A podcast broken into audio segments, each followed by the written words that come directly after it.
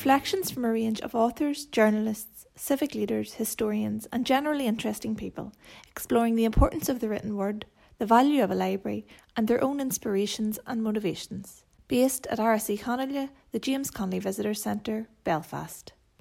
Giadíh agus ag glór ag Glórlan í Connelia. You're very welcome back to this week's episode of Glór at í Connelia. And today we are speaking to Sean Murray. Sean is the current chairperson of the Clonard Residents Association and a long-time community activist in that area. He's speaking to us today about recent disturbances in the area, about the importance of investing in our young people, and of the strength and resilience of the Clonard community throughout the years. All right, well, I, am Sean Murray. I'm currently chair of Clonard Residents Association and Clonard Development Partnership. I've been working in that role for about 20 odd years now, make me feel old. Um, in relation to dealing with a number of issues um, concerning the local community, for example, redevelopment, the, the area, the Clonard area, has been through a whole process of redevelopment. And it's helping to rebuild that uh, community spirit that Clonard's famous for. Very close knit community, came through a lot over this past 50 years, and that's an ongoing project. Um, because we live in a, what's known as an interface area, you're dealing with problems around the interfaces where it's contentious parades. Uh, and we've been having uh, sort of a campaign around contentious parades for the past 20 odd years, although for the past three to four years, that's been resolved due to um, good determinations from the uh, Commission, which has allowed us to stop the protests were there for 17 years. Um, because we, we, we sort of realized we put out a, a five point plan in relation to um, route, um, the nature of the bonds and music, etc. And they were all realized through determination. So we're happy enough to call off the protests uh, and that extent come back a number of years. Obviously, we had the recent outbreak um, of trouble at the interface, especially at Lanark Way, um, where the, the residents group, along with other residents group and, and political activists, um, played a key role uh, and sort of uh, bringing that to, to a halt um, because it was getting out of hand on the first night. What triggered it was a protest um, by, by unionist loyalists on Lanark Way. And if you bring a protest scenario to any interface area, you're basically asking for trouble. We'd contacted the police the night before. We weren't happy with their operation. But after a couple of nights of the worst um, uh, violence, the police did get directed together and were proactive in relation to it. So it was a very difficult situation. And the local community played a key part in making sure it didn't degenerate into further conflict. Well, in terms of relationships, they were far better about 10, 15 years ago. Um, just after the sort of ceasefires, there was ongoing discussion with a local setup here um, based at Farset, whereby both sides would come together for sort of regular bouts of engagement. We actually had a phone network where we were able to contact each other um, in, in, relation to the potential for any conflict or dealing with conflict scenarios. But unfortunately, since the flag protests, you remember they were triggered at the City Hall, um, that, that level of engagement has deteriorated. Um, and it's just now um, down to a couple of individuals. Um, relationships have built up over those years. There's very little organizational um, contact, uh, and we're trying to sort of rebuild that again. There's a new initiative which is based in Intercomm, um, which is dealing with interface situations and its infancy at the present stage, but hopefully that will bring a new dimension to a more organizational approach to that, that engagement process because it is essential, especially at times of uh, you know where, where violence does break out. We're, we're a bit apprehensive about looking ahead to the future especially if the COVID regulations are, are lifted and parades are back on the, the scene again, because that will you'll have the attendant rise in tensions, etc. So at times we have found that you know the, the engagement process helps diffuse some of those tensions, but um, we're facing, I think, a, a, very difficult situation politically over the summer. There's a number of attendant issues there. The, you know, the protocol, the Brexit. Um, obviously, the you're you're into an election next year. Tensions will rise around elections. Obviously, the Act na given the recent comments by Arlene Foster in relation to it. So um, I, think it emphasizes once again the, the importance of a community approach to this, the community standing together, people getting reassurance from the local community that people will be out in the ground to monitor the situation, engaging with the police to ensure they adopt the right type of policing operations into any situations which do get out of hand, etc. So it's it's uh, once once again highlights the importance of that community infrastructure which West Belfast is famous for, and we've used to good advantage in the past, um, to uh, reassure the local community uh, that there are people right across the board. And this is a West Belfast initiative. It's not just about Clonard or Ballymurphy. You know, all the residents groups, all the sort of political activists will come together when there is issues in, in the respective areas and give a hand out. You know, I was heartened by the fact that, you know, I was getting phone calls from Ballymurphy and Twinbrook and places like that saying, you know, do you need um, some of our residents group down to give a hand out tonight if you're, you know, out on the ground doing work, etc.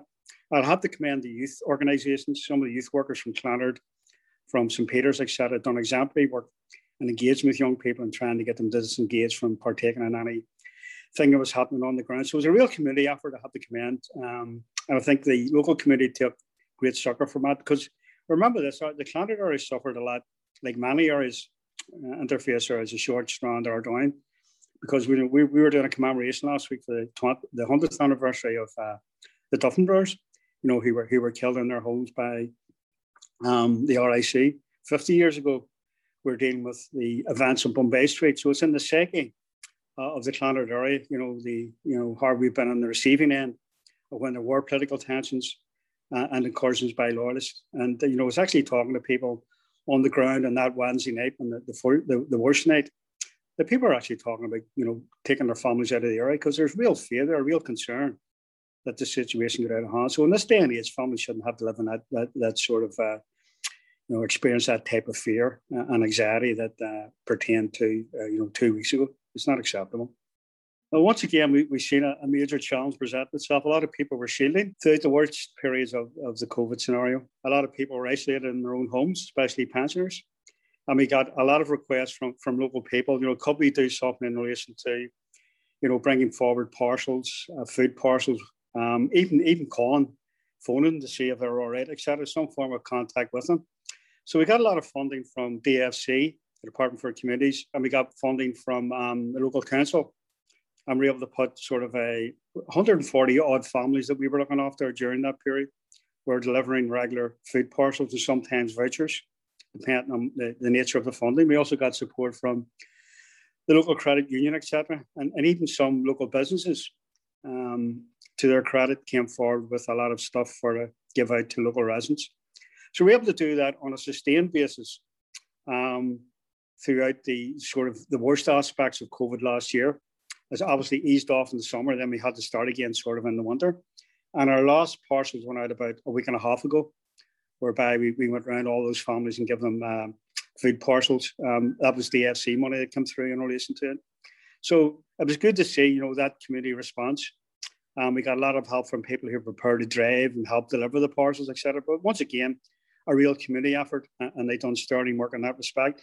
And it wasn't just delivering the food; it was a point of contact. You know, our office is open for daily calls coming in of people who needed this side or the other. Even some, for example, came through and said, "Can you deliver um, what do you call it, something from the, the pharmacy for me. And we were able to do that as well. So it was a local point of contact and people really appreciated that. And we were only too happy to help out. And we got great assistance from the local community in providing that help and that assistance. I think we need to try even harder and reach out to young people. Like we're talking to some of the uh, the football teams who were prepared to do this work. We were saying we will give you whatever assistance and help that you require. We need more engagement with young people. We can't take for granted that we know what young people want we need to listen and engage with young people on a regular basis. The youth clubs are doing a lot of work in that respect. Um, and I mentioned and I mentioned St. Peter's in relation to it. We're also engaging the same with the, the local clubs. So whatever help we can provide, whatever help we can uh, we can give. For example, I've engaged with the local training providers. And one of the sad aspects of it, they were saying, you know, the education system has failed a lot of these kids. They're coming in, we have to do basic numeracy and literacy with them. We put them through a, a training program and at the end of that training program, um, there's no meaningful employment for them. And that's soul destroying for young people, you know. Um, and we keep emphasizing, you know, because um, I've done a number of, I was going to talk to a number of schools in relation to the work that we're doing, etc. And I keep emphasizing, you know, get educated. Because it's always pumped into me from an early age, given the type of society that we are growing up in. Get educated, that's your way for social mobility. Um, you know, because we faced major discrimination when I was mm-hmm. growing up as a, as a young person. And that was really hammered into me. So it's carrying that on. How do we create the potential? How do we create a learning environment for, for young people, etc.? We've been looking at trying to attract funding to get extra educational packages together outside of what the, the normal education programs are, trying to get as much training programs together as well as that. So it's, it's continuing that engagement Uh, there's not enough of it. Trying to find out what we can do for our young people. They're our future. And that requires, I think, fairly intense engagement and bringing all the key stakeholders together to see what they can bring to the table in terms of that extra provision that I think is required at the present time. I was born and grew up in Clonard. I still live in the Clonard area. Um, so it's in my DNA, as they say. And I love the Clonard crack, the, the Clonard sense of uh, community. And obviously, when I was young, when I was 16, I experienced, um, you know, they burned up Bombay Street and parts of the lower end of the district. Uh, my own family just, we just missed it by three doors. So that, that created a massive community spirit. The whole area came together because it had to come together. And we faced some dark days together. And without that community cohesion, that community spirit, we wouldn't come through this. You know, things were, you know, that that bought at times because we're a small enclave there, totally surrounded by, you know, a larger unionist population. And as I said, there were difficult days, uh, and uh, that, that community spirit carried us through. And the Clonard area always sort of never depended on the state, always looked to our own devices. You know, the Bombay, the rebuilding Bombay Street, I think, is a prime example of that. The then Belfast Corporation had no intention of building houses. So the committee says, right, we're building houses ourselves. With great help from the Irish speaking committee, Seán Mac Seáin. They had prior experience of building homes in Shaw's Road. There's an excellent documentary done for the 50th anniversary where it showed them, you know, getting that skill set together, the architects, the planners, the builders coming together using local labour, and obviously with the support of the local community raising the necessary finances. I think people even sent over to the States to generate some finance. Here was a community which suffered the consequences of a pogrom. It happened in the 1920s, was repeated in the 1969. And here's a community coming together to say, irrespective of what the state does or doesn't do, we're going to rebuild those houses ourselves. I think that was a great sense of pride. Here was a community coming together to do what the state wouldn't do, or the local corporation wouldn't do. And they took it upon themselves and they achieved that and they built some excellent homes. And it was great to see. I remember as well the first family moving back in again it was a day of celebration because you were saying no matter what they do, we're going to rebuild that street. We're going to be rebuild the Clonard community. And I think, you know, that's why I talked about redevelopment. Redevelopment can knock the heart of an area because your, your people scattered to the four winds when they've been rehoused. So it's rebuilding that sense of community spirit. And that's one of the key aspects of the residence groups. And in situations where we do face into a crisis scenario, as we did last year with the COVID, or when there's tax on the area like you happened uh, a couple of weeks back, the fact that community can come together with the knowledge we've been through darker days in the past and we've come out through at the other end, I think stands us to good stead. And we'll put that into practice on numerous occasions. People will always, you know, from many walks of life who have done well for themselves, will come and say, is there anything that I can do in relation to, you know, doing something, especially at times of crisis in relation to the Clonard area. You know, once you're from that area, there's a, that strong sense of affinity. It never goes away. And long may that be the uh, the convention, as they say.